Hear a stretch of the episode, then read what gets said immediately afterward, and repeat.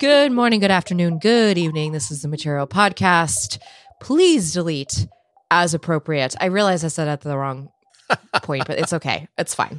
Uh, I'm your host, Florence Ion, and I'm joined here by Andy Ihnatko. That's a, that's you know your way is even better than mine because when I say uh, good morning, afternoon, or evening, please delete as appropriate. I'm only wishing you one of those. I'm basically ordering you. I'm, I'm, imposing my will and my desire for logic upon all the listeners, saying if it's morning, I want you to delete the inappropriate two of them, and please adjust accordingly. Whereas you're saying whether you're having a morning, an afternoon, or an evening, and actually, I'm giving you rollover. Uh, have a good whatever. So if it's evening, then I'm also wishing you a good morning and afternoon. Whereas I'm just being stingy as hell and pedantic. So God bless you. Eh, you know, uh, I appreciate that because you kept me from saying 420, blaze it up. Sorry. I told Andy, I said, I just decided to get out of the way. Uh, we are recording this on April 20th, um, a little bit late this week, but it's just how the schedule's aligned. And don't worry, we're we're still planning on being in your playlists on Thursdays. But for now, we're having for now we're doing this on 420 so it was uh, i i think what flo is i don't know suspiciously defensively trying to say is that she hasn't been like taking the marijuana tablets all day long and listening to her i don't know her Foghat lps Oh my goodness. Getting getting her groove on, I think, as you funky people like to put it. You're just reminding me of my pre-child life. Thanks. um, thanks.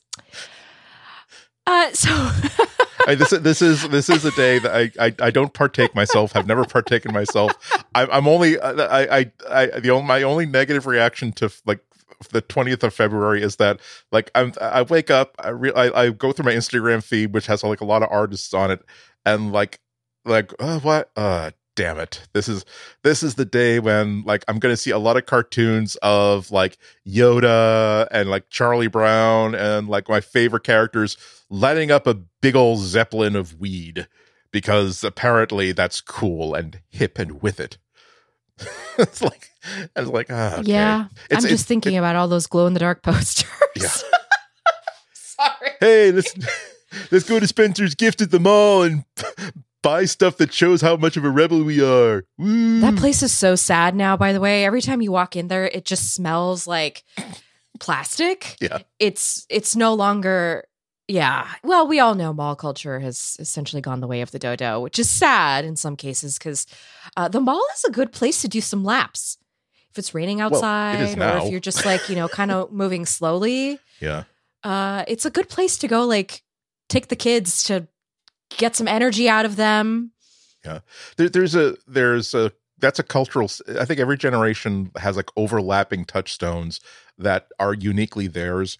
And like I'm maybe the second to last generation that grew up with like the mall as a social construct.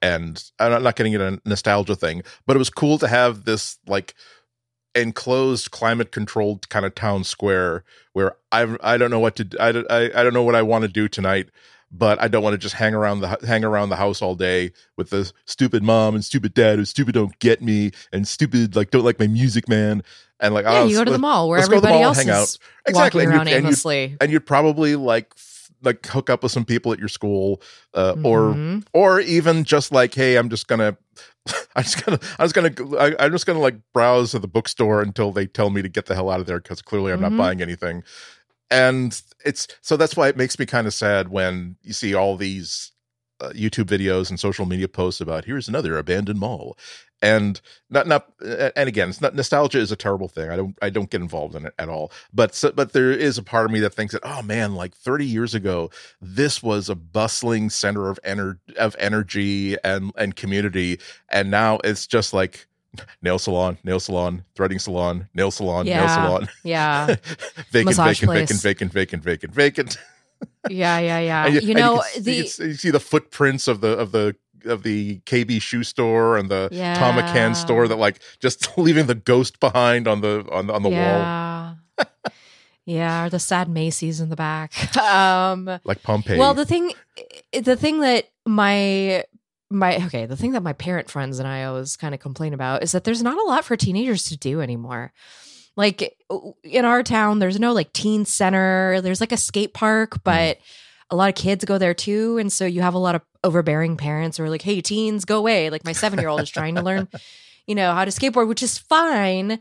But it just goes to show how there are a few spaces for teens to go be teens. And then everybody just complains about them on Nextdoor and how they ride, they pop wheelies on their bikes, which is like, what do you expect?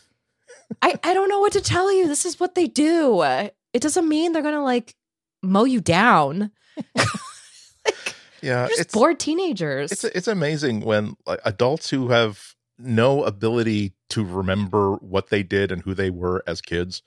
Like Mm. it's it's it's it's even sadder if you never grow out of that period of your life. But nonetheless, if Mhm. you're like if if your kid says, "Hey, I want I'm I'm I'll see you later. I'm going out."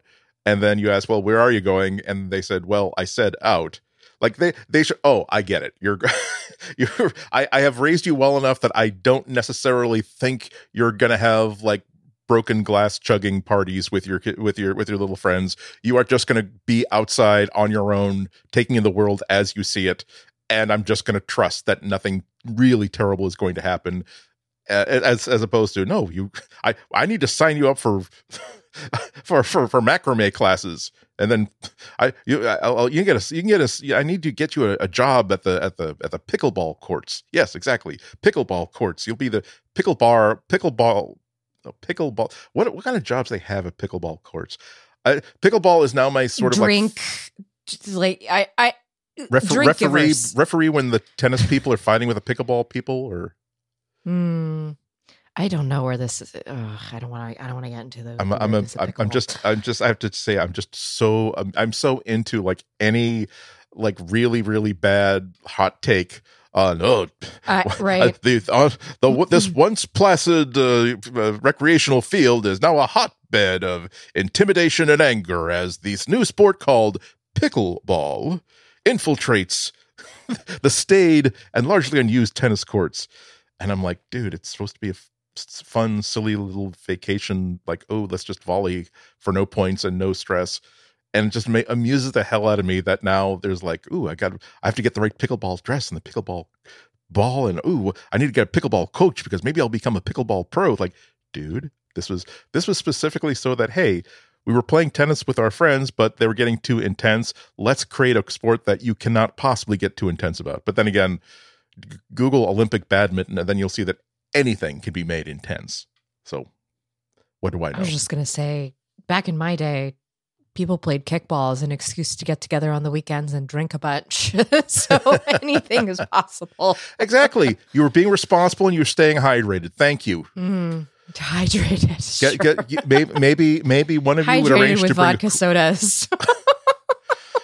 Florence Ion, and you're you're a parent now. no, Goodness not me. gracious. Not me. Actually, vodka's not my thing. I'll just have you all know.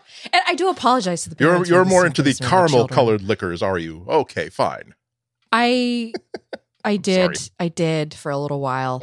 Um, hot toddies used to be my drink because I lived in cold San Francisco. There you if go. you're going out at night, you're gonna get a hot toddy. Yep. Anyway, cold body, warm drink.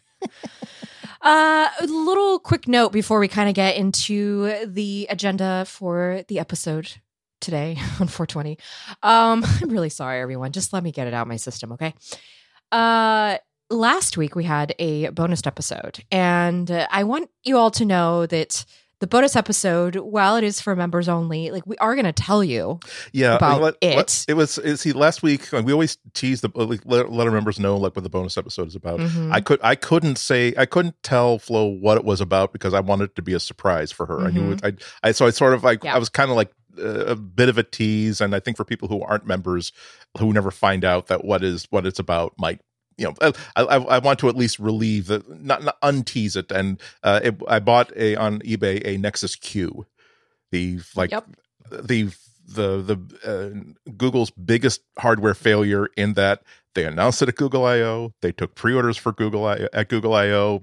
They they they gave away to everyone who was at Google I/O actual pieces of these hardwares. It was a finished, Mhm. done, shippable thing, and then they just said, you know what, this was a terrible idea. Uh, we're going to refund everybody. We're going to we're going to ship it to everybody who pre-ordered, but we're also going to refund all of your money because this was just a terrible idea, and I don't know.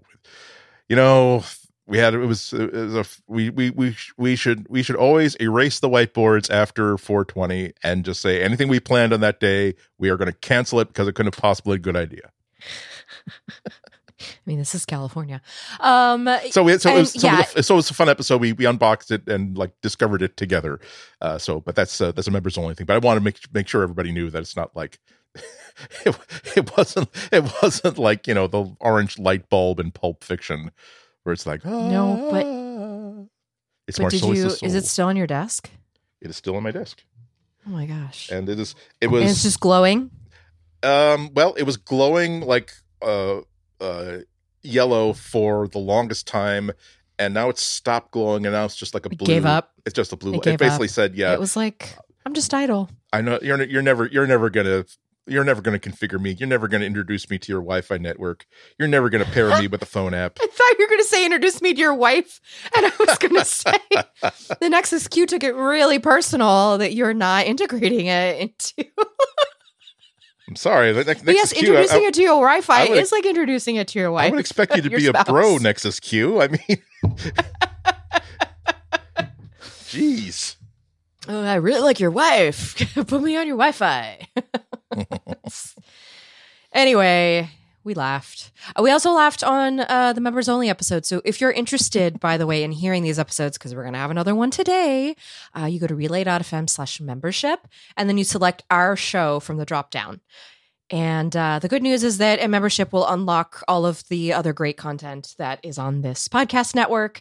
And so I would encourage you, if you like silliness and uh, parts of Andy and Flo that, you know, tend to be unhinged, that's uh, it's a good, it's anywhere between 15 and 30 minutes, but uh, depending on the topic.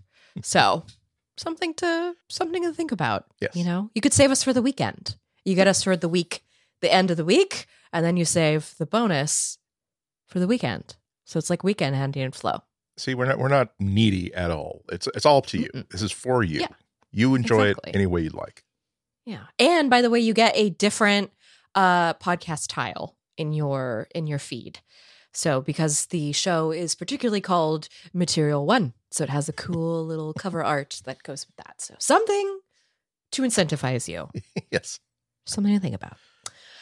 Speaking of incentives, uh, Google needs to give more to its employees if it wants them not to get upset about how much they're doing with the AI. Uh, Google's just fumbling things right now. It's scrambling, it's fumbling, and we're going to talk about it on the show today. Uh, if you've been paying attention to any of like what I would call mainstream news, you've probably seen a lot of Google's PR ploy, and we're going to talk about that. we're also going to talk about some leaks from Google I/O. Well, what I assume is going to be announced at Google I/O. Uh, there's lots of Pixel stuff coming through the pipeline, and some really convincing Pixel stuff. So we're going to talk about it because it's fast approaching and it's time. It's time for us to put our wishes into the world and manifest the kind of devices and hardware that we want Google to produce. Yes. And we're we're also Right. the, the, the we're running out of time. The, the, there's going to be a window uh, closing soon in which it's fun to talk speculatively about something that we're pretty sure is going to be released, but we don't know what the details are yet. Because that allows us to also invest. Oh, well, here's what we're hoping for. Here's what would make sense to us. Who would, yeah. would get us excited. And then, but if but once it's like a week before Google I/O, it's like, why are we talking about this? We'll have all the facts in a week's time, and we can actually react to things. So this is this I think is going to be the window closing Mm-hmm. on us having being able to maintain our dignity and talk about stuff that hasn't been announced. When we put it that way. Uh, well, we're going to get dignified right after this break. Google's been up to a lot this last week and a half. It's been doing quite a bit of press about what it's trying to do with artificial intelligence. Yeah. And I understand this is the zeitgeist we're in right now. You know, Microsoft kind of spearheaded it a little bit, sorry to say, but they, you know, they did the whole thing. And then Google's like, oh, crap, we have to do the whole thing. Uh, well, Google is shaking in its bones. It's shaking in its bones about all of this. And uh, the employees are feeling it. The employees at Google are feeling it. You you may think that they are just laying down and taking it, but no, they are kind of like, "Yo, why are you guys rushing this so fast?" Yeah. See, you, you would hope that uh, when in the face of like a, a new challenge and new competition, and a new enemy, like the employees would be all, you know what? We're we're, we're not going to just take this lying down. We're going to create a, ch- a, chat client that's twice as good as as OpenAI's. We're going to beat ChatGPT. But it's like it seems as though like most of their like feistiness is being targeted towards management. That's not good. No, that's not good at all. And actually, if you read the latest profile that came out in Bloomberg, I believe it was yesterday, uh, they published a report that claimed Google is has been so desperate to release an AI chat back to the public that it's been overriding the principles that it's publicly sworn to uphold in AI development. And I know that they removed the "don't be evil" part, but like this apparently it's it's beyond that too. So that's troubling. Um, according, so Bloomberg actually had 18 sources inside Google. So this is a pretty substantial reporting going on here.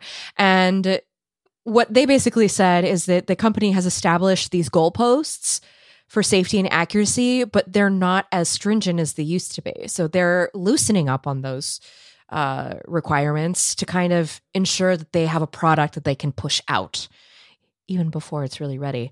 Uh, Google Google's chief of AI governance, which is a really interesting. Uh, it's like a really interesting title to have. Jen Gennai, I believe, is how you pronounce her last name. I would insist on being on my title being governor. on, on, my business cards, you don't have to call me governor, but I, I would insist. AI governor. My, on, hello, I'm Governor Ihnatko. Yes, I mean you. that's essentially what Ganai is doing at the company, right? Sure. Is it Ganai or Janai? Janai, I'm sorry, but Jen. I could be wrong. I should. Okay, I should. I'm going to say Janai because that's what Andy said. I will. I will take the heat. Apologies to Jen Gennai. Uh, anyway, they convene a meeting of the group in charge of maintaining the company's published AI principles, and uh, the suggestion was that compromises would be necessary in the interest of getting this out quickly. And so the sources basically revealed that um, while things have been getting dialed down, at least the standards for child safety have remained unchanged. So that's like yeah. one little thing to sort of rely on. So the way that these scores work is that um, they put them on a hundred point ranking system. So just like high school, yeah. right? and they require 100 points before something is ready to release to the public. So I believe that for the child facing things, the percentage has to stay 100%. But for the other things, they um they're going to dial it down between 99% and maybe 80 to 85% before yeah. they feel okay launching a product. So not 100%. So basically think of it as a B minus between a B minus and an A plus. Yeah, but you, you think about like what could be in that 15%. Like they they uh, the Bloomberg report has actual quotes here uh, from uh, from Gennai saying, "quote Fairness." They, they have the they have these ranked by category. So for each for each feature, it's like what what the child facing liabilities are here, what's the, in fairness and factualness, that stuff like that. And so they have a quote saying, uh, "Fairness may not be we may, we have to get to ninety nine percent, or on fairness we might be at." Uh, sorry, fairness. Whereas normally we, I'm paraphrasing this. I think what when she said that she meant uh, normally we would have to get to 99% but quoting again on fairness we might be at 80 85% or something unquote to or be something. to be enough for a product launch and so it really is like when uh, it really is like when a, a trusted local family brand that's been making like breads and pastries uh, to the mm. to like mm. four stores in the community since like 1903 and now it's being bought by like a large conglomerate and they mm-hmm. say you know what? This idea of 100% no insect parts in the flour that's a good standard but mm-hmm. to be competitive maybe it's okay if we find a whole bunch of aphid heads. As long as it's no longer no more than like 9 like 10% of the flour who's going to complain? Not me. It's who's protein. complain? Yeah yeah well let me tell you who's going to complain though let me tell yes. you. The engineers are going to complain. They're going to complain on the internal message boards because Google still has those. Uh, some employees are publishing things like, quote, Bard is worse than useless. Please do not launch. unquote.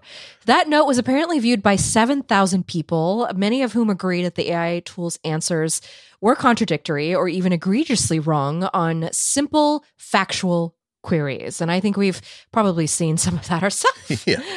uh, playing playing playing around with Bard.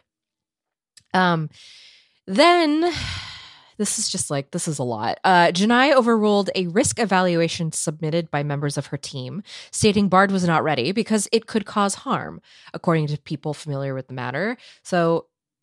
Regardless of that, then they opened Bard up to the public. So Yeah. they just said instead of holding this in the AI hangar where we keep the AI planes that we're working on to give you a visual representation. We're going to let the plane go out on the field, but we're going to tell anybody who's interested in riding the plane that this is an experiment. And you know what they say about experiments is when you say that, liability comes that's- off of you and onto them. that that is that is such a good way to put it because uh, you immediately made me think about the FAA designation for experimental aircraft. And Yes. and because when you when you think about oh experimental aircraft, you think that oh it's so basically they decided to make like a banana shaped airplane with a propeller up front Hmm. and streamers out back. Like no, it looks exactly like a normal plane, but because the designers knew they couldn't possibly pass certification, they just asked for a an experimental certification, which basically says that the FAA basically says that we're pretty sure that you're not going to kill more than yourself flying this. John, John Denver died in, in a quote experimental plane that he had just bought. Uh, and because like the, the the he he was running low on fuel, so he t- wanted to turn on like the the backup reserve, and because again it didn't have to really follow a whole bunch of rules. Apparently, the valve to turn I'm I'm not laughing, but the valve to like uh, to get to that reserve tank was like over his right shoulder or something, according to the FAA report. So he had actually let go of the controls, turn around in his seat to turn this valve, and while he was turned around, his hands off the controls, it spun in and killed him. Uh, But that and but that's exactly but that's so appropriate for, for what's going on. Where it's like if we if we, uh, we so long as we because the the the report is actually saying explicitly that uh like for instance Gennai uh, says I think this was a this might have been it was unclear in the Bloomberg report whether this is something that Gennai said when asked for a comment on this uh, report or whether this is just something that came out through the documents they were seeing. That apparently Gennai did forward all these complaints to a, a, a senior uh, management team and they basically said that they, they uh, according to Gennai, quote, they determined it was appropriate to move forward for a limited experimental launch with continuing pre-training, enhanced guardrails, and appropriate disclaimers, unquote. Appropriate So, so, so basically, whereas it's it's really disappointing, isn't it? Because one of the ways that I've been uh, maybe maybe impressed, maybe kind of pleased with Google's public facing approach to AI is that they've consistently over the past two or three years saying that we have to be really, really cautious and we're going to be very, very slow and careful because we don't know exactly how useful this is going to be, how valuable this stuff is going to be. And they've been saying that over and over again, even even to that really, really baloney 60 minutes interview that uh, Mhm. Sundar Pichai gave on Sunday night. Mhm. And meanwhile, we have internal documents saying that, okay, so we can't. So you're saying that we would get in trouble if we went the OpenAI route and said that this is a real thing. If we just say it's experimental, will that give us enough cover so that we could simply that we can continue to uh, release stuff and just hope for the best? And it so it seems as though this was uh, use of the word experimental was less advisory and more like cynical in nature. Reading this report. Well, Bloomberg's report also has some opinions from inside Google that says Bard is actually safer and more responsible than ChatGPT. Um, but regardless of that, the the the real picture that's happening, that's forming here, is that well, okay. Back when Timnit Gebru was Mhm. going through all that, I was reading a lot on social media about the internal goings on of uh, Google's AI department. And it seems that a lot of the stonewalling and a lot of kind of like the ignoring of the concerns is really it's really happening now. Yep. because this thing is coming to market. So it's no longer just a like we need to be careful. It's like a oh they're just they're just barreling through. And so we can only think about moving fast and breaking things and how this may end up like that. And maybe maybe maybe it won't lead to as severe of uh, drawbacks as Facebook did, but like it's still pretty bad to Yeah. kind of have to kind of have this uh it's just it just feels like none of this is being done responsibly and there's also an institutional problem at google so they have all this bureaucracy and so they use that as kind of a way to keep things from moving forward or to keep things from stalling when they need to Yeah, there's a it's it's a it was a really good report because it puts uh, I mean the the money quotes are really important that uh, that uh, whereas before uh, Dr. Gebru and uh, Dr. Mitchell were fired,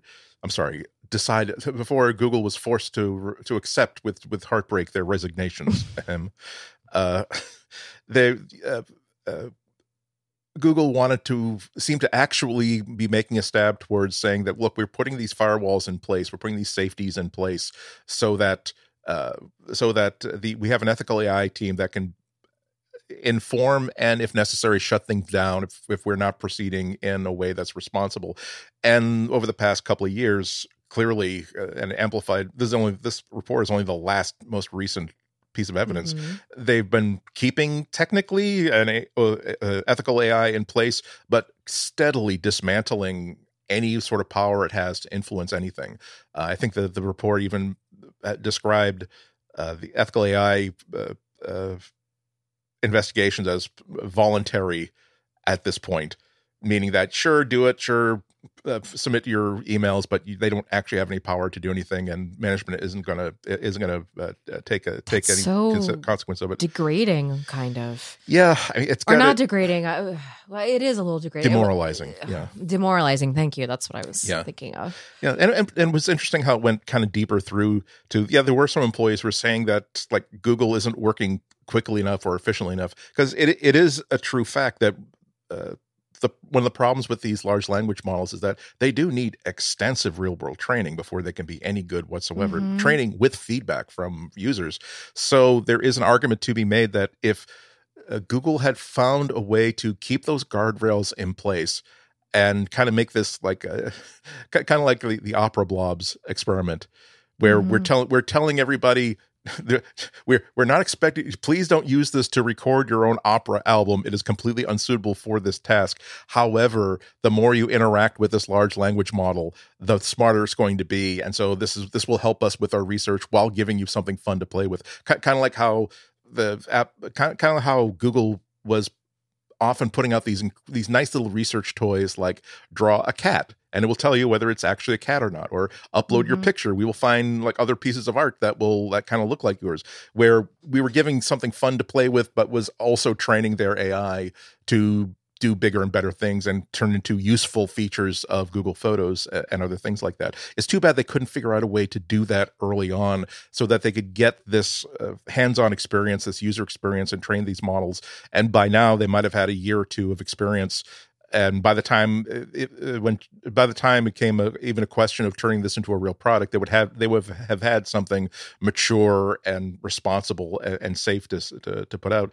They were it's but this this also has some credibility the, what they're uh, what this report is telling is because it really it, it's a repeat of something that a couple other reports from last year were telling us that a lot of dissatisfaction inside Google is just fighting the bureaucracy and fighting Mhm. the, the hierarchy that you have a great idea but you you are cut off from other researchers you're cut off from management and because this thing that this if you had this idea of hey what if we created a chat a chat client that was integrated with with Google search that could basically be a more friendly way of, of understanding this? The fact of the matter is that if had if had not come from Google institutionally, you would not be able to get anywhere with it inside Google because there's so many firewalls between there there are rungs on ladders that you're supposed to climb in sequence, and people who are above you on a ladder don't see you whatsoever uh, until you're on a another ladder that's exactly uh, your same height. Um, yeah, it's it it's yeah. I just I I think that see the thing is I think that Google can come back from an early late start on uh, on uh, on chat clients chatbots i'm not sure that it could recover from an institutional bureaucracy problem that prevents new ideas from finding its way into production that's that's death for any company. That's that's that's the BlackBerry effect. That's the that's the Nokia effect. Uh, that's that's how companies who run industries wind up having their IP sold to a Chinese holding company in five years. Well, the other thing is that I am not understanding how Google is going to integrate this into its product. Like I am understanding what Microsoft is trying to do with ChatGPT. I a little more than than I do Google. Like I understand that if you are I don't know, let's say you're using using this this was an idea that was uh thrown at me. Let's say you're using Visual Basic, right? And you need some help writing some code or you just want some sort of readout from the code. This is how it was explained to me by a developer. I apologize, developers listening, for my lack of terminology. But the idea is that the little AI is a helper. Yeah. It's not necessarily there for like a fun experiment to like talk to. What you have to actually do is train it and tell it like how to help you. And it can help you best in some of those more technical tasks that maybe take too long to do. Uh, and I'm having a hard time understanding like Google's vision for that. Whereas the way Microsoft positions it, like it's not as scary. It's not as scary when Microsoft does it because it's like it's just going to help you out. Versus Google's like, well, we have this this thing named Bard. You can talk to it. It's kind of wrong sometimes, but look, we're doing this too. I think I think part of it is people like underdogs, and so it's it's easy to root for the the quote. I mean, when's the last, when's the last time that uh, the, the the the trade name Bing appeared in the news without the phrase perennial also ran d-list search engine uh, was somewhere in the phraseology around it because um, it is because that's I, I hope that once we break through this period of fear about what uh, uh, large language models are going to do to people's daily lives and to a lot of people's careers.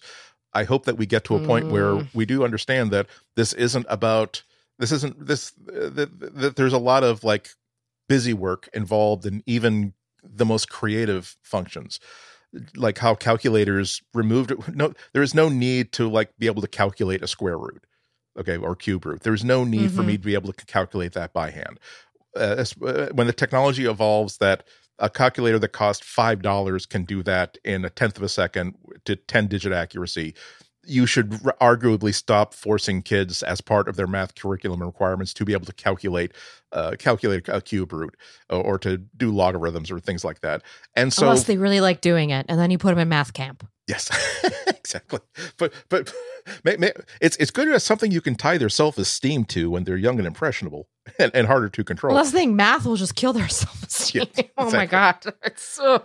Uh, but uh, but yeah, so understand it. But yeah. so I mean, c- coding is such a natural fit for for these uh, language models because it, there are a lot of pro- coding projects that I've made a lot more progress on in the past two or three months just as start, starting off just with these language models thinking okay well i've read about this let's see how well it works to within like 10 minutes suddenly making the first burst of headway on like swift app for my mac that i've been thinking about for mm. past six or seven months this stuff progress on uh, coding html and css for, uh, for my wordpress site has like oh all stuff that was like the most tedious slog it's a, you it's, mean I don't have to cry at CE at CSS? Yeah, exactly. Like the ability, and, and, you can the the ability to simply say, "I just want to know, God damn it, how do I have a header at the top mm-hmm. of every page that goes from mm-hmm. absolute the left to absolutely the right? There's no white space margins between the 2 mm-hmm. I just want a graphic in the middle of it." And they'll say, "Oh yeah, well here's how you do it. Here's the here's the here's the here's the code for it."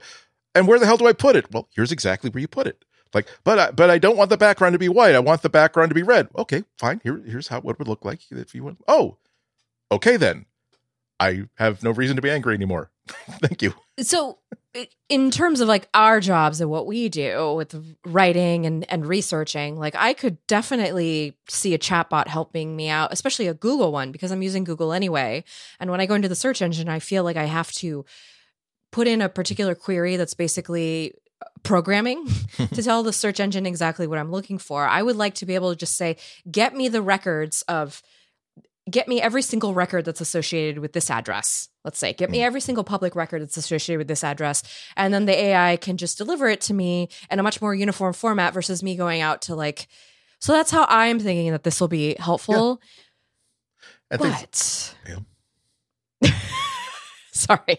No, I mean it's it's it's super interesting. Uh, uh, Well, especially for like those of us who like I still have pretty much every word that I've written for the past ever since I switched to Scrivener as my main word processor, like more than 10 years ago, maybe 15 years ago. So that's uh, everything that I've ever written is part of a Scrivener project. So technically all the text is there. So the ability to train a language model to say that here is how I here is here is how I Mm. tend to write. And the ability to simply here is I want to I I, I want to uh, write a, a review of the new uh, Apple HomePod. I want to mention that the sound is very good. It's super easy to set up, and that's something that I expect from Apple, and they're never never better than this. But I thought that the sound was kind of muddy, and the value, and there's it's way too expensive for what it says. And basically, literally saying that, say, give me 800 words in that in my in my writing style, and it would give me something that is would the sort of thing I would write if I were terribly sleep deprived and I forgot that my deadline was in 90 minutes Uh-huh. as opposed to it's Uh-huh. in the mornings of the afternoon. But it would be Uh-huh. enough so that instead of slogging through instead of the two hours it would take to write the first draft, I could get right to like the the fun part, which is here is something terrible that has everything in it but is not really interesting and doesn't make subtle points that I think that I've that I always want to make. And now I can spend the next two hours actually turning into something I'll be, I'd be proud of. And we're gonna have to learn how to do stuff like that, and have to learn that maybe maybe try to come up with the idea that the fact that this first draft was generated by an AI does not make it something less than necessarily. You know, Yeah. just just like AI is the new AI is the new I know how to use Microsoft Word on the resume. Right. I know how to use the AI. yeah, and no, it, exactly, and, and that's gonna it's gonna be like uh, uh how uh, even people who are not necessarily coders in their job Mhm. they're going to have to well you don't you don't know python or you don't you don't know how to script things in microsoft office well why why are you why are you taking eight hours to write that report it should have taken you like 20 minutes to write a script and then 30 seconds for that script to execute like Yeah. what what what, what kind of a technical writer are you that you don't know how to script these things By the way, I save everything in text edit on my Dropbox since 2010. Yeah. That's how I have saved everything. A lot of people get on me for using text edit, but it's been working for me since 1997 and I don't plan on changing it. the great thing about text is that 10 years from now whatever whatever you're using for uh, for for editing or storage or archiving or searching will be able to access that yeah, everything's a TXT file. Uh, side note. Anyway, um, back to Google and AI. So, uh, the New York Times actually published an article this last Sunday that made things sound just even more dire than actually the Bloomberg profile that came out, Yeah. which is that Google's not really in a code red sort of stage. It's in a we need to run around and scream the alarms are blaring and everybody needs to get off the ship. It's sinking. okay, maybe it's not sinking, but you know, um, our shoes are getting squishy and maybe we do, maybe we want to put our yeah exactly So speaking of Microsoft, um, Samsung was or is or maybe whatever is considering replacing Google search on its Android devices with Microsoft's Bing as the default. And so that made everybody, I guess, go into panic mode because, quote, after some workers were told that the company was looking for volunteers this month to help put together material for to Samsung, they reacted with emojis and surprise. Wow, okay, that's wild, one person responded. So Google actually pays Samsung three about three billion dollars to be the default search engine on the Galaxy smartphones that you use, and that contract is actually up for renewal this year. And so, what happens with these negotiations is that one company, like the people who owned the Oakland A's and didn't get their waterfront ballpark, decide to take it to Nevada, facing a freeway a in the desert. a place with no water that makes sense Yes, makes so much sense. I'm sorry, people are really upset in the Bay Area. By the way, people are mourning. So that's all I can think about.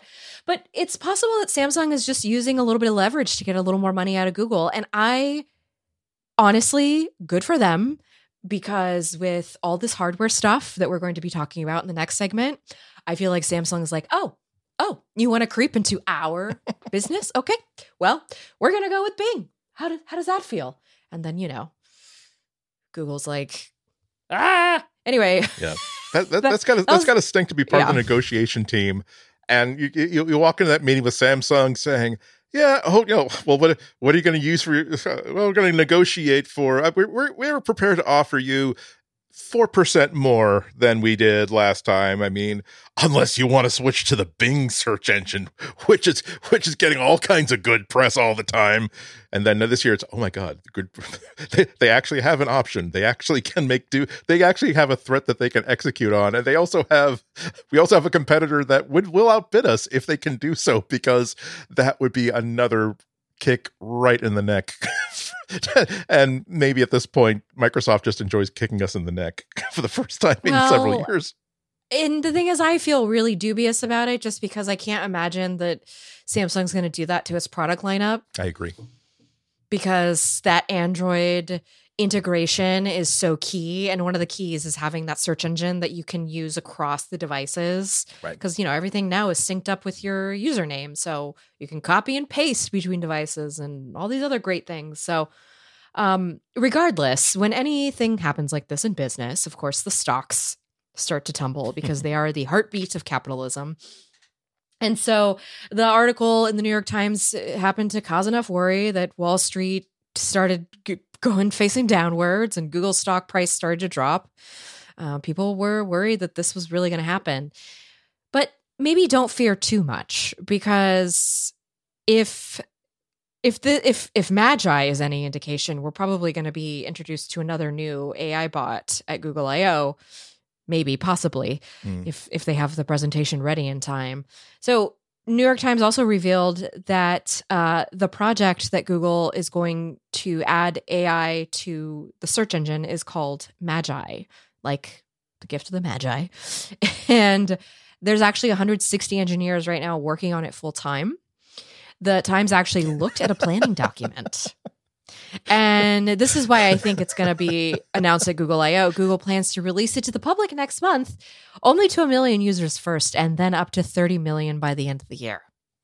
I'm sorry. I was, I was, I was thinking about the O. Henry story, The Gift of the Magi, and thinking that, oh, well, I, I destroyed my search engine to create a chatbot like and i destroy and I, I shipped a really really half-butted chatbot so i to enhance your search engine. Oh I, I guess that means we really do love each other even though we've destroyed each other's products. Mm, mm, mm. Uh, there's a couple other projects by the way that were unearthed by the times that are just interesting.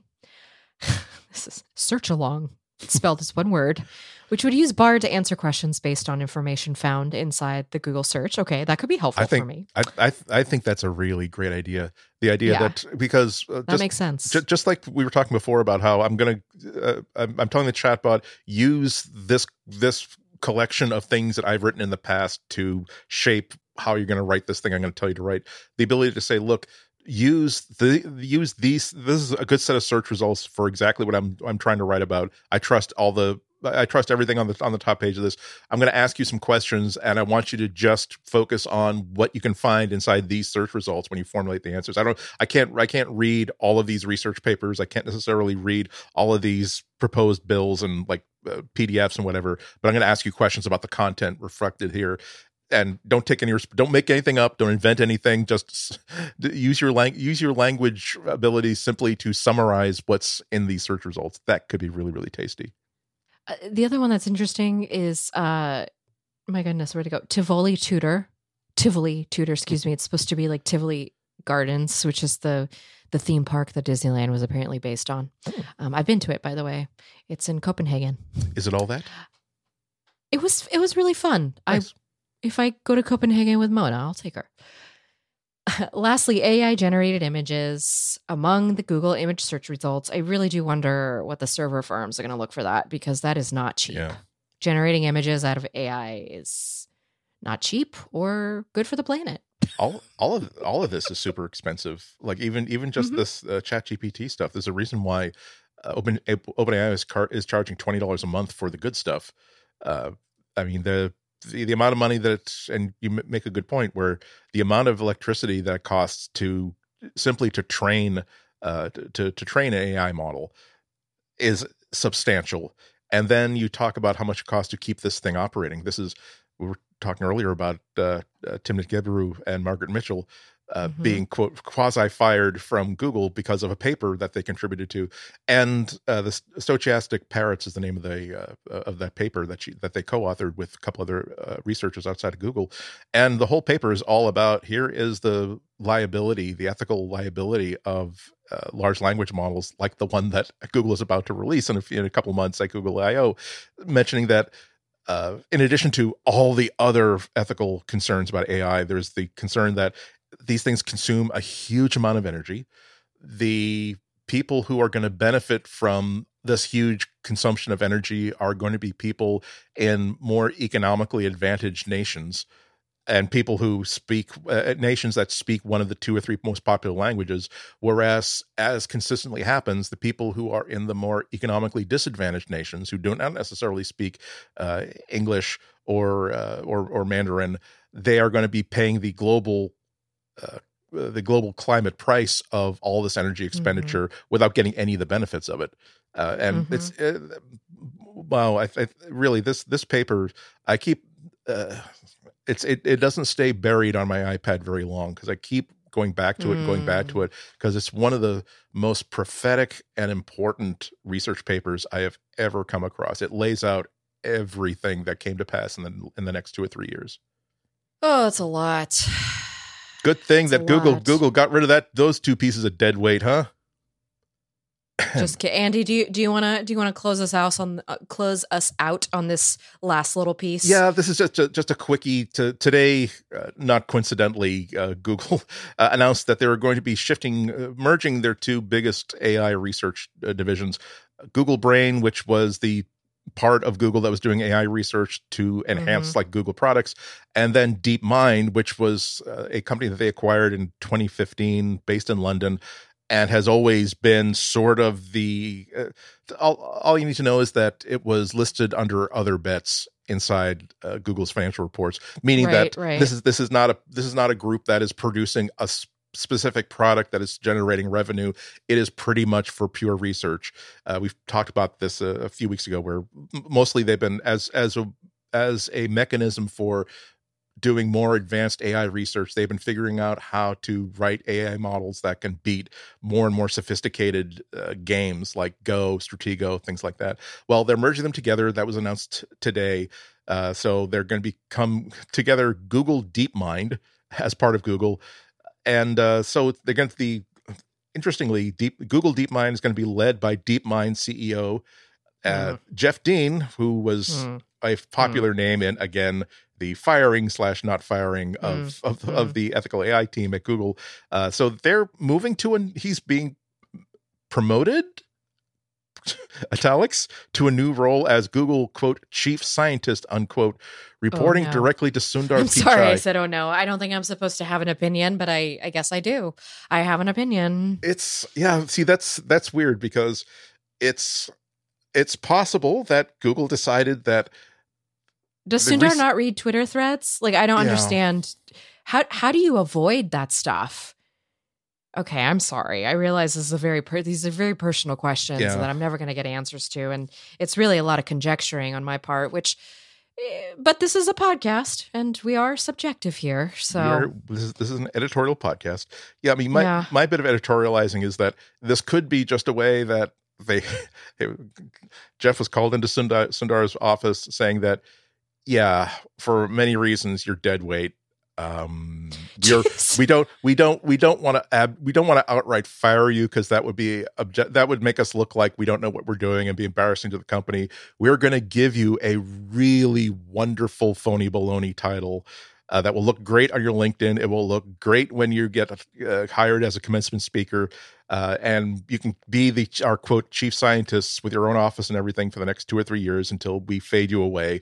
The fact, I mean, the fact that you're reporting directly to it, you get suspicious when they say that I'm reporting directly to to the CEO, which means that there is one person that can or, completely ignore everything you're saying and doing. The the announcement did not say he will be in charge of.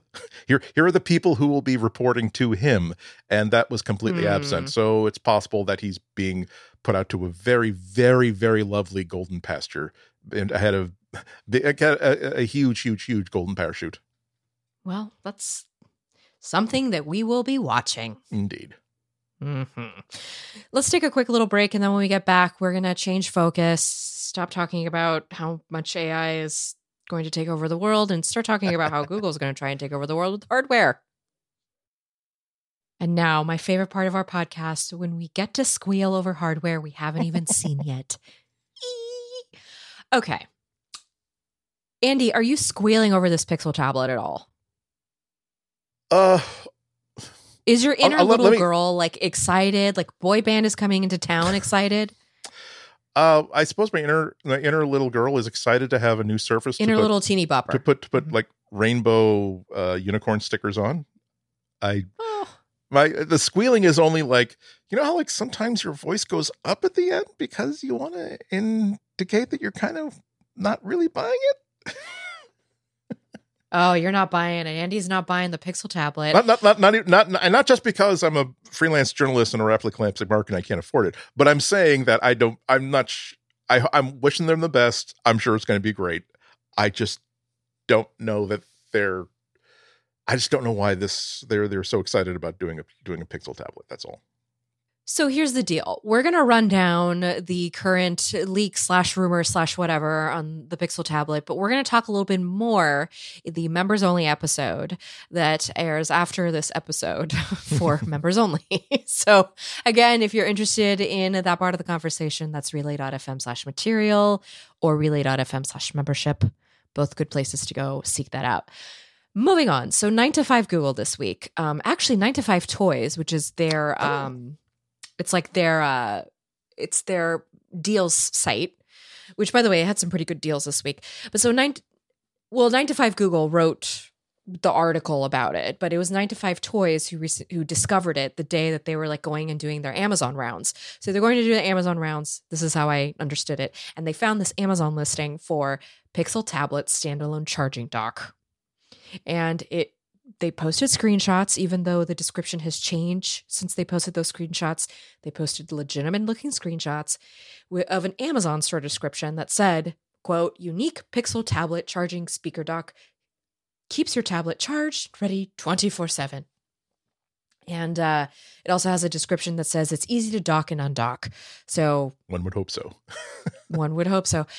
The thing that um, is curious about this is that the price tag before it was removed said $130 Hmm. just for the dock alone. So that's a lot of money. That costs more than a Nest Audio speaker. Uh, I do believe it costs more than the second gen Nest Hub. Hmm. I believe the Nest Hub With is screen, yeah. a hundred bucks. I want to say it's like constantly I'm gonna look that up discounted to like seventy five.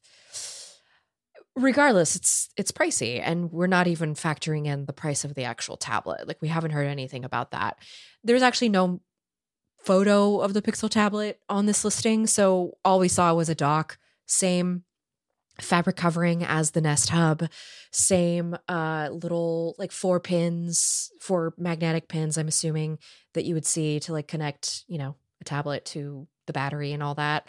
And so, Yeah, uh, the the Yeah. next, second generation Nest Hub, the one with the smaller screen, uh, list price is ninety nine dollars. It is on Okay, sale for seventy five dollars. yeah, So that's, That's what I thought. the Nest Hub Max. I memorized their sales. Yeah, so that's okay. A little bit better. The larger screen is normally two twenty nine. It's on sale right now for one eighty nine. So The the Max. the Max, yeah. Yeah, but the Max is getting old. It's getting long in the tooth. So my conjecture is that they're going to replace that Max with the Pixel tablet. But Hmm. I don't know because the Pixel tablet is not going to be a, a Nest Hub. A Nest Hub runs different OS. It has a different set of priorities than an Android tablet does. But the good news is we're going to find out soon enough because the listing states the release date as May 10th, which is the day after my birthday, and the day of the uh, Google I/O keynote. So I imagine we'll be ending the keynote with a, and now you can go to bestbuy.com and you can buy Yeah. whatever, this thing. Now, we have questions, okay? We have questions. Before we get to those questions, a couple of proposed specifications for this. So we kind of already know from 9 to 5 Google plus various other leakers throughout the last couple of months. There's going to be a tensor. Uh, now, Andy, did you mean to write T2 CPU? Yes. Okay. Do I have that? Do I have that wrong? That's that's interesting. I think it's I think it's the G2, the second gen. But I'm I'm worried that you saw something I didn't. So that's why I'm asking you live here on the podcast. I am going to check that out again. All right. We're going to check it out together, everyone. We're, do, we're doing it live. Tensor T2. Uh, yes, it's interesting. Okay. Interesting. That's coming up on some searches. Well, there's a tensor chip inside. That's all we know at this Same point. same same, So- same tensor chip supposedly as the Pixel Seven. Okay, so that would be the G2 then. Okay. Which makes sense. makes sense. Um eight eight uh eight gigs of RAM will be running on this thing, which is fine, but um you know, it'll be interesting to see how like screen smoothness is is and stuff. It'll have two storage options, four color options, as well as an aluminum body with a nano ceramic finish similar to porcelain. I believe that. The only bummer about this is that while the dock will probably be available in May, the tablet might not be available until June. Yeah, all all this is speculation. Some some of this stuff is like marketing stuff that got leaked early. Some of the stuff is that trusted sources inside whatever claim. To to be fair, this is the start of the window where if uh, if uh, as soon as as soon as things uh, as soon as the specs have to be released through the FCC for certification, s- as soon as as soon as they have to start like releasing ads to uh, to Best Buy and everyone else to be ready for it, this is where you're kind of expecting leaks. Um, I mean, we're not seeing anything here that seemed shockingly awesome in terms of like, oh, they're going to be absolutely breaking new ground with this. I'm so incredibly excited about this. I haven't I haven't found any. I've I've seen a couple of speculations about what the price is going to be. None of them seem to be supported with like here's where we got that information from hard enough for me to even want to repeat it but obviously price is going to be a big factor in this thing Yeah, especially considering uh there's a couple other tablets coming out. Always, yeah. As it- yeah, I mean, this is we're going to see a whole bunch of. Uh, it's the start of. Gee, I can't remember. I I, I know that. well, uh, One I- Plus One Plus Pad is slated to launch. I'm- so I- they had teased it at MWC. Yeah. I'm, tr- I'm trying to think about what the cycle is for tablets. I know that on the iPad, iPad and lower end MacBooks, they try to if they're going to if they're going to announce a refresh, they're going to they try to do it by May so that people who are making plans to buy stuff for back to school, like go for freshmen in college or whatever, they so that they can they can put that on their radar for ooh ooh, ooh I definitely want to have one of these Pixel tablets or ooh I would definitely want to have the new iPad because it is now rocking my world, etc. So I'm trying to figure out if if that means that we're going to have like a, a whole slew of different Android tablets, uh, new announcements in the, in the next two or three months, but I can't remember if that actually applies to Android tablets or not. Android tablets are still kind of a new thing, even though they've been around for, for about a decade. Like they, it's just, uh, they will be we'll be talking about this later, but it's like uh, it's it's like they decided only for real to start to do Android tablets like a year ago with uh, with 12L. Well, people people want them. I mean, whenever I read about tablets, I will see at least one comment or one mention of like I'm excited for this. You know, people Sure. want an Android alternative to what the iPad is doing. So it, which is wild to me because I would think that, that we were we were over that. but um it is the year of our Lord 2023 and we are awaiting the renaissance of Android tablets, I want to say. Yeah, or or we're like that 38 year old paunchy guy who is still thinking that you know what I'm gonna go go for the tryouts for the for for like the the the the, the uh, there there comes a time when you realize that you know what I would love to be an astronaut or a ballerina or or or a professional baseball player. That ship has kind of sailed, so I should think about the being the best thing that a 35 year old who was not nearly good enough to be a professional baseball player could possibly be. An umpire, maybe Or- a coach, whatever. Or maybe we were in the dark ages and now this is indeed the renaissance.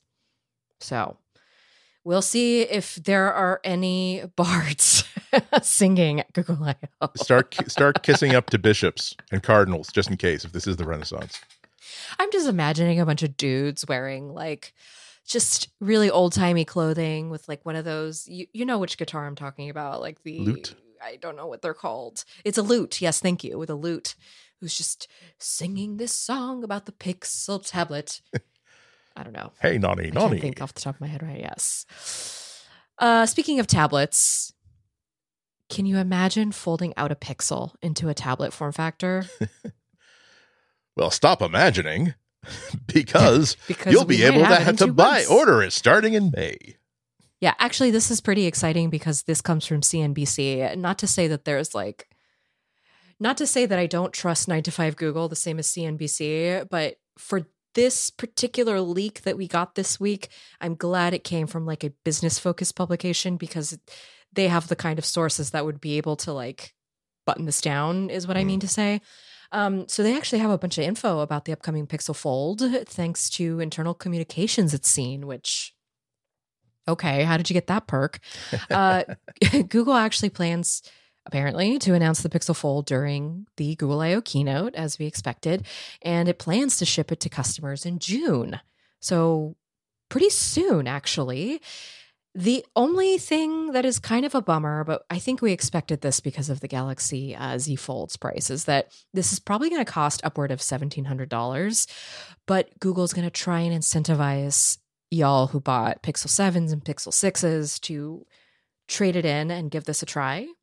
They're going to maybe throw in a free Pixel Watch or something else. They're going to try and sweeten the deal to Yeah. get you to come on board and and and try this first generation product.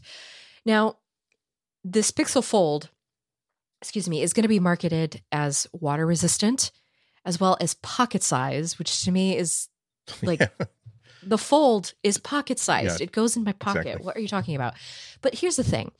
The renders and the leaks that we have seen of the Pixel Fold have all led us to believe that it's going to be kind of a shorter, stockier uh, folding phone. Yeah. So it's not going to be as narrow and as tall as the Fold, which might actually honestly make it a little more easier to like slot into a into a jacket pocket or like a pant pocket. Sure. So maybe that's how they're going to go with that. Um, the inside screen, by the way, is as big as the Z Fold 4. The outside screen, though, is only going to be 5.8 inches. So you're going to take a bit of a hit Hmm. on that front screen, which might be okay for some people, but um, I can't wait to have more opinions about this. Yeah. I'm going to save my opinions for when this comes out about how I feel. Um, what do we think? Are they going to do it? Uh, yeah, I mean it's uh, the other We're marketing. hard- the- this is a hardware show. yeah, the, the the the other marketing materials that CNBC turned up seems to make make you think that they're positioning it as, hey, don't buy that Samsung Z Fold, buy our phone because it has a longer battery. It, it doesn't say longer battery than the than the Samsung, but it mentions 24 hour battery life as long as 72 hours on standby. That's nice. Uh, they're mentioning is the most durable okay, hinge. Google. Yeah, right. Yeah, the most durable hinge on a folding anything. phone. Oh, I'm sorry. What did you say? No, I I said OKG. And Yeah. oh, sorry. It, you know, I live with digital assistants in Of here, course. so they're my roommates. My my digital assistant stopped talking to me long ago. It started. It, started bringing drama into my life. I have and all didn't three in less of it. here. So sometimes, honestly, though, I just like to spice things up by only asking Siri the temperature because, hey, Siri's got a built in temperature sensor now and humidity sensor. Okay. We don't have that in the Nest Audio. That's that's something you know. That's something that large language models can actually enhance these things. Where you can actually throw shade at your smart speakers, particularly if you have more than one. Where you can just say that no, no, not you, not you, Siri, because I, I need a comprehensive answer with facts that relate to my life. This is this question is for the Google Assistant, so just be quiet. Maybe you can learn a thing or two. Yes. Me- meanwhile, I just had I, I won't make this a long digression, but so I've I was doing house doing house cleaning. I still have like two original uh, Alexa smart speakers like mm-hmm. one of the originals, and they're too. They're I keep wanting to get rid of them, but I, would have to reactivate them and flash them to make sure that like Ugh, you can't get access yeah. to my. And also, they're kind of too nice to just. They're, they're, they're nice speakers, and so uh, one one of my like sort of background projects is, gee, wouldn't it be nice to basically turn this into a dumb Bluetooth speaker? And that, that is a feature of the of the of the Alexa. However, the thing is, I you have to have the Alexa app installed on your phone and activate. I don't want to do that. And I've been trying to think, well, I wonder if I could just tap into X, Y, and Z. And I had this thought just this week that I'd have to, you know, what would make this project manageable is if I truly just gutted it out, just put an Apple core through it and just gutted out this cylinder. Keep the keep the keep the speaker stuff like desolder all the speaker stuff from all the circuit boards, throw out everything else, and just buy like you, you, you can buy like on eBay or whatever, like really really cheap Bluetooth modules and and amps, and just rewire it uh, yeah. with its own Bluetooth and its own amp, uh, and maybe even turn into a stereo pair. And so, and then then level three is that okay, but uh, how let's let's ask your let's ask ourselves how much will it cost for two fairly decent Bluetooth speakers that are pre-made and designed to work with each other and are nicely packaged already. That's fun. Versus, that's not fun. I know that's this. This is more fun, and also the whole point of this is the fun of doing all the tinkering and getting it to this level, and then you post about on the internet, and everybody is like, "Bravo, yeah. bravo." and, and, also, part part of me would be pleased by having like you know the the the, the, desiccated corpses of, of my enemies. I was gonna say. Just, I was gonna say. I, I'm not, I'm not saying explicitly as a warning to my other smart speakers. This is what happens when you become useless. But yes, I'm recycling. I'm well, saving the planet. I'm I'm saving the I'm saving the housing. I'm saving the speakers. I'm, I'm I, didn't, I didn't mean for us to sorry. I'm sorry. I, I, you're right. I took I, I took us around here, but no, it's okay. I I was just gonna say that I don't have anything more to say on the Pixel Fold. I think that we yeah. need to just kind of hunker down and wait on this. Yeah. And uh, then Andy and I'll give you the opinion. Yeah, that the, is the, the pr- right one. The, the, price is a little bit disappointing. I think that's maybe maybe that's an indication of exactly how expensive these damn f- screens are. They're they're sourcing them. The uh, rumors say they're sourcing exactly. them from Samsung. Where else are they getting from? Exactly. But that indicates exactly. here's how much it costs to put a folding screen inside a phone. But still, wait. I'm still really really keen for the day when maybe not a mid-range phone will be photo- foldable but the idea that hey i got a $1100 budget i was going to buy like the top of the line pixel 7 or i was going to buy the top of the line uh, iphone like the top spec iphone or i could get a mid-range foldable in the same product line gee that's going to be a tough decision and I'm, it looks like that's not going to happen anytime soon they're not it? big enough i feel like to take the gamble on a mid-range yeah. which is it's like a weird thing to think about how the mid range will take only what they know people are buying it for. You know, yeah. that's why Samsung's mid range has better displays yeah. than, you know, other mid range devices and all that. So also, it's you're pitting the fourth generation Samsung hardware against whew, first generation Google Pixel hardware. hardware. Yeah. Ne- that's that's that's never a blessing upon anybody's house hey, congratulations, we're getting you the very first edition of a brand new piece of Google Google hardware. But here's the other thing. This is also going to be the true testament of everything they've done to Android 13 and 14. True. Because what Samsung did to make One UI work on that form factor, like it's not native to Android. It was stuff that they did to ensure that like certain apps open certain ways and all that. So this is so exhausting. All these new form factors. Yeah. It's you know it's, it's just let me live. It's going to be such a the Google I/O keynote is going to be such a big deal. I don't know how long it's going to run because they're going to have to. They've got a lot of stuff they're going to have to get through. With the, it's almost two hours, so yeah, I, I'll be there.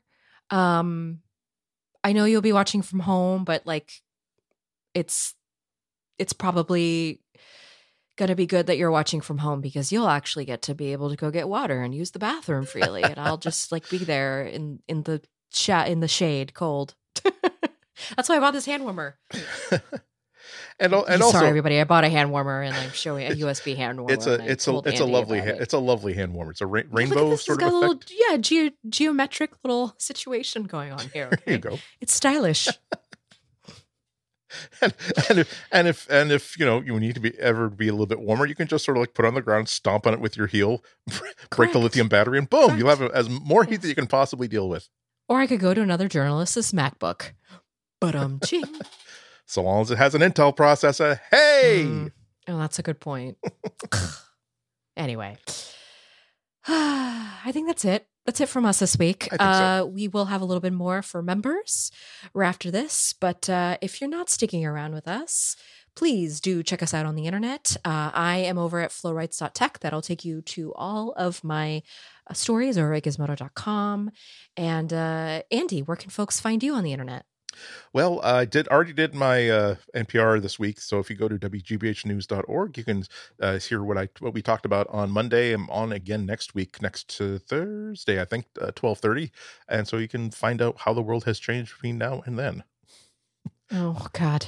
A lot could change. Look at just what happened in the last week. Oh God, tell me, tell, tell me about it. I was I was bumped. On, I was supposed to be on Thursday, uh, like the uh, like uh, three days earlier, uh, and then the mayor like needed some time, and so I, I got bumped. And just like in the three days between like Thursday and Monday, I thought, oh, this is gonna be easy. I've already written the entire show, and like, no, at, le- at least there are at least two new stories that are interesting enough that I got to do two brand new write ups out of the four. So, ah, well, Well, unfortunately, the mayor needed to ring in 420. It's a town event. I'm sorry. Okay, I'm done. I'm s- again, those marijuana pills are going to be the end of you. I, I swear it. I will listen, folks. I'll put a disclaimer in the um in the uh, show notes, okay, before you listen, so you knew that Flo talked about paraphernalia or whatever I talked about here. Thank you, everyone, for joining this week. Thank you so much to Jim for editing us and making us sound great. I just want to wish everybody to have a happy, healthy, safe seven days until we see you next. Until then, bye lively up yourselves.